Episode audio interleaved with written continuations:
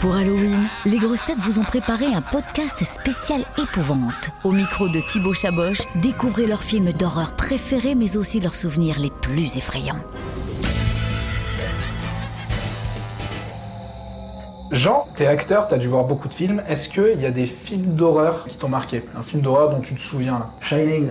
Ouais. Shining est un grand classique de ça. Et puis quand j'étais plus jeune, j'adorais les, les- les films d'horreur d'un mec qui s'appelait Mario Bava, où il y a cette histoire de vampires toujours. Et puis de gens qui sortaient des tombes. C'est une grande mode, c'est un genre du cinéma. hein. Mais moi, ce qui- ça me fait peur, mais je rigole après. ce qui est plus terrible, c'est les films d'angoisse. Ouais. Là, voilà. Là, là, oui. C'est pas horrible, mais c'est plus- angoissant. Et c'est psychologiquement, t'en peux plus. Quoi. Les Polanski, Rosemary's Baby, des choses comme ça, ça, ce sont des trucs qui te. C'est pas de l'horreur, mais c'est pire que de l'horreur. Parce que on peut vraiment s'identifier, ça a l'air pas du tout paranormal, quoi, là. C'est clair. Pour le coup, c'est pas paranormal. Ah non.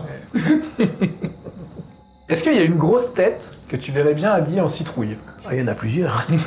Caroline Diamant, Michel Bernier. Moi aussi, on peut me mettre en citrouille garçon si tu veux. Potiron. En Là, potiron. voilà, euh, Yann Rioux, et il y a C'est un même beau pas potiron. maquiller. C'est un potiron. Il est petit rond, potiron. Est-ce qu'il y a une grosse tête que tu verrais bien en vampire Pierre Palman. Original, personne ne l'avait dit. Il a une tête de vampire parfait. Et une grosse tête habillée en sorcière Vous pouvez le faire. Christine Bravo, avec euh, tout simplement comme elle est. Sans déguisement.